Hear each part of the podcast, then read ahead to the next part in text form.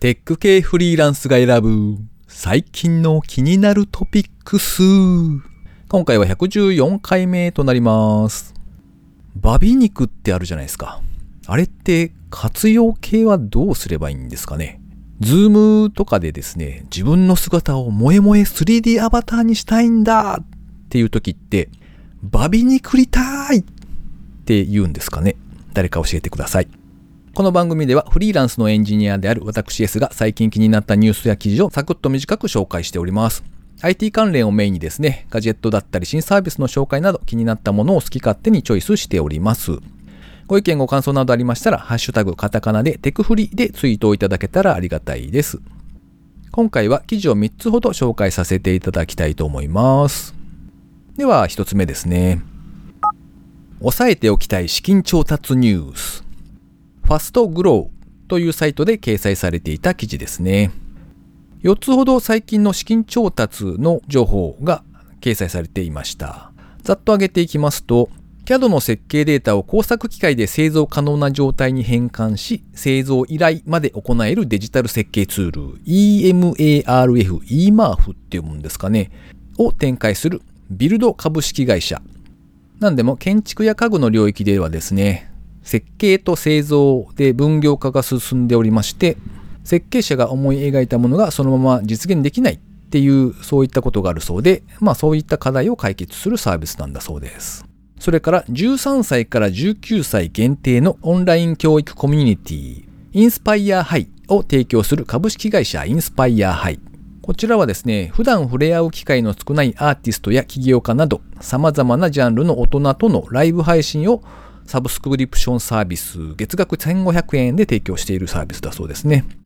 それから、現代アートのサブスクリプションサービス、カシエ、CASIE でカシエと読むんだそうですが、こちらのサービスを展開する株式会社カシエ。こちらは国内外のアーティストが手掛けた世界で一つの原画が自宅に届くサービス。心理テスト感覚でユーザーに合ったアートを診断する LINE 診断サービスも提供されているそうですね。それから VTuber グループ2次3次を日本や海外で展開する1から株式会社19億円の調達ということだそうで、まあ知っている方も多いとは思うんですが、YouTube におけるライブ配信を中心としながら、グッズ販売やリアルイベント開催などを通じたエンターテインメント領域で事業を拡大しているんだそうですね。まあ、資金をきちんと調達できるということは、やっぱり将来的にですね、ここの事業は伸びていくなっていうふうにお墨付きが与えられたのかななんて思うので、まあこういうのはですね、ちょこちょことチェックしていこうかなと思っております。では二つ目ですね。動物オンライン相談診療システムミルペットベータ版を無料提供。テッカブルさんで掲載されていた記事ですね。株式会社ミルペットは動物や飼い主と動物病院をつなぐオンライン相談もしくは診療のシステムミルペットをベータ版でリリースするんだそうですね。2020年5月15日より無料提供開始だそうです。飼い主さんとそれから動物病院の方がですね、それぞれ登録が必要なんだそうですけれども、双方とも初期費用とそれから月額の費用は0円。で、通常は動物病院側では事務手数料として売上の5%が課金されるそうで、飼い主側はですね、1回の利用につきシステム利用料300円。それから当然なんですけど、まあ、病院側に支払うですね、相談料だとか診察料、それから薬が配送される場合は、その配送料といった実費が必要になるということだそうです。で、こちらは7月31日まではシステム利用料分の300円が無料になるということだそうですね。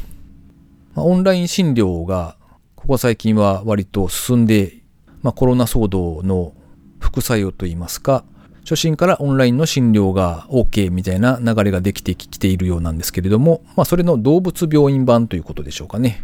まあ、ペットを飼っている家庭にとってはなかなか便利かなと思いつつ、1回の利用代システム利用料300円を取られるというのは、うん、どうなんでしょうね。多分連れ出して病院へ連れて行くというのも、まあそこそこ面倒というか、ペットちゃんを車に乗っけてとか、そのあたりは割と面倒な気がするので、まあ300円ならいいかという気もしますね。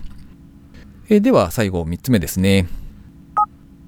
リモートワーク像で変化するポッドキャスト消費。現実逃避コンテンツが人気上昇。ビジネスインスピレーションメディアアンプさんに掲載されていた記事ですね。スティッチャーというですね、割と老舗のポッドキャストプラットフォームがあるんですが、そこのレポートがまとめられていたという感じですね。人々が外に出歩かなくなった影響ということで、ポッドキャストの消費が8%ほど減少しているということだそうです。特に平日の通勤時間帯の聴取は23%ほど下落。一方で週末の聴取は増えておりまして、土曜日曜のピーク時ではそれぞれ12%、20%の幅で増加しているんだそうですね。で、ジャンル別に見ますと、テクノロジーが19%減、歴史が17%減。で、一方ビジネスの分野がですね、10%増加。それからサイエンス、そしてキッズファミリーがそれぞれ9%増加という形だそうですね。スポーツのジャンルはですね、結構苦戦しているようで、特にイギリスで熱狂的なサッカーファンを引きつけてきたサブスクリプション型のポッドキャスト番組の中にはですね、月間で5ポンド、約670円のサブスクリプションサービスを展開されている番組があるんだけれども、そこのキャンセルが増えているみたいな情報もあるそうです。まあ確かにですね、実際自分自身も通勤がなくなってからは結構聞く時間が減っているので、まあ差もありなんというところですね。ということで今回の記事紹介は以上となります。えー、続きまして、唐突なんですが、これ便利っすよのコーナーですね。えー、適当に作りました。えー、最近、えっ、と、何でしょう。スマホでなんか記事を読んでいて、それをメモっときたいというか、後でまた見たいというのがあるじゃないですか。で、まあ、後で見る系のツールをですね、なんかいいのないかなと思いつつ使ってなかったんですよ。で、シェアボタンを押して適当に自分宛てにメールするみたいなことを、というめんどくさいことをやっていたんですが、えー、今回見つけたのはですね、プッシュバレットっていうツールですね。ウェブのサービスもあるし、スマホ用のアプリもあるという、まあよくあるやつなんですが、まあ割とこれが便利だなということで今回ちょっと紹介してみようかなというところですね。えー、ここで紹介しているニュース記事なんかはですね、普段はフィードリーを未だに使っておりまして、RSS を購読しているんですよね。で、まあ、そこに入ってくるものに関しては、フィードリーの中で後で見るっていうマークをつけることができるので、そこで一括で管理できるんですけど、これ以外にですね、メールで届く情報なんかもあったりとか、あとは、まあ、例えば、Google の、なんでしょう、あれは、リコメンドのニュースをこう送りつけてくれるじゃないですか。ああいうのとかを見てて、おっとか思った時に、それをどうするかっていう時にですね、困っていたという感じですね。まあ、端末ごとの同期のようなですね、一通りの機能は揃っているようなので、まあ、割と便利に使っているという感じですね。えー、リスナーの皆さんもですね、ぜひ、これいいぜっていうのがあったらですね、教えてやっていただけたらと思います。なんならですね、最近はオンラインミーティングとかも十分皆さん慣れてきたんじゃないでしょうか。というわけで、えー、オンライン収録でですね、自分の声で紹介していただいてもよいかななんて思っております。えー、続いて、番組にいただいたコメントを紹介したいと思います。水流さん、えー、いつもありがとうございます。112回拝聴ネルトン懐かしい。シマンテックに弾かれる話、結局原因は何だったんでしょうね。あと、驚異の更新ってなんか不穏な響き。iPhone のポッドキャストアプリ、ダウンロード停止の間隔が体感的に短い気がしています。3ヶ月ぐらいは欲しいなえー、ネルトンっていう単語で通じる世代ってどこまでなんだろうなっていうのはちょっと気になるところですよね。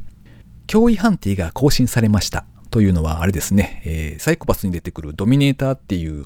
武器みたいなやつがありましてですね、それが喋るんですが、えー、日高のり子さんが声を担当されているやつですね。それが言いたかっただけというところです。はい。iPhone のポッドキャストアプリがダウンロードを停止してしまうっていうやつは、あれですね、ここ最近聞いていなかったりすると、あの、自動でダウンロードしてくれる機能が親切に止めてくれるんですよね。で、水流さんによりますと、それがどうも1ヶ月ぐらいなのかなというところで、もうちょっと長い方がありがたいというお話ですね。確かに、先ほど紹介した記事にもありましたけど、ポッドキャストをしばらく聞いてなかったわっていう方もいらっしゃると思うので、多少長くしてもらえるとありがたいななんて思いますね。え続いて、またまた水流さんからですね。113回拝聴完了。おつまみの人気の7種のおつまみ、確かに、お、購入したいと思わせるチョイスですね。最後のサイコロはご機嫌ようですかね。何が出るかな何が出るかなんた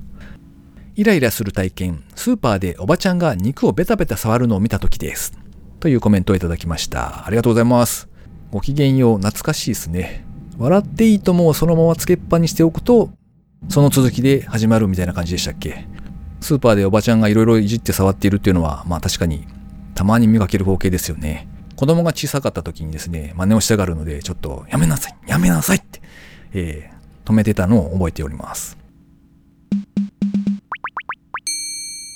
えー、最後にですね、個人的な近況なんぞをお話ししておりますけれども、今のところですね、お仕事の方には、このコロナ騒動というか、そういったものは影響はあんまり感じられていないんですけれども、まあ、とはいえですね、日本人のエンジニアを減らして、えベトナムオフショア、そちらの人数をちょっと増やすみたいな、そういったお話もちらほら聞こえてきたりもしております。で、まあ、先々のことを考えるとですね、今のうちに、あの、何でしょう。万が一の時のために借りてきちんと返すっていうですね、そういう実績を作った方がいいかもななんてことをちょっと思ったりもするんですよね。まあ、知人に教えてもらった情報なんですけれども、コロナ支援でかなり低金利で、なおかつですね、保証人とか担保もいらないっていうような、そういった融資が政策金融公庫の方から提供されているそうです。えー、ショーノートの方にリンクを貼っておきますので、まあ、興味のある方はですね、一度見てみていただけたらと思うんですが、こういうやつはですね、基本的に向こうから案内来ないんですよね。なので自分で能動的に情報を取りに行かないといけない。というかまあ僕の場合もそうですが、誰かから聞いて、え、そうなんだみたいな、そんな形になるのかなと思っておりますが、ともかくですね、試してみようと思いまして、まずはネットから申請ができるので、えー、申請をすると。で、そうしますと、自動の応答メールが届きまして、各種必要な書類があるので、これをですね、ここに郵送しなさいという指示が来るんですよね。で、まあ、いろいろと面倒だなとは思いつつもですね、準備をしていたんですけれども、あの、条件がありまして、前年同月比で5%以上売上が下がったっていうような、まあ、ちょっとした条件があるんですよ。まあ、5%なので割と対象となる方は多いのかなという気はするんですが、まあ、確定申告の時に出したですね、青色申告決算書とかをですね、見ながら、5%かと思いながら計算していたんですが、えー、どうも前年の実績がしょぼくてですね、あれ？なんか微妙に増えとるわいという状況になっておりました。なので、うーん、どうも対象にならないのかなと思いつつですね、このいろいろ調べたのに使った時間をどうしてくれようと、ちょっととほほな気分ですね。と、まあそんな最近ですね。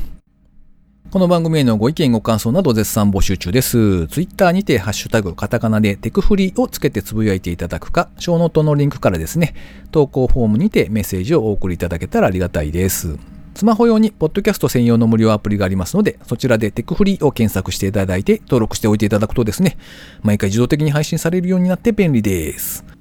そういえば下の娘がですね、今年から高校1年生なんですね。で、入学式で一度投稿したきりなんですよ。まあ皆さんのところも結構そういった状況かなと思うんですが、でまあ、ようやくというか、オンラインで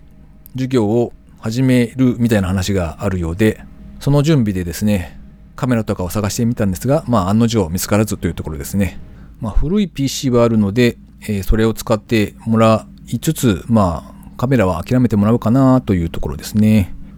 というわけで、えー、今回もですね、最後までお聴きいただきありがとうございました。それではまた。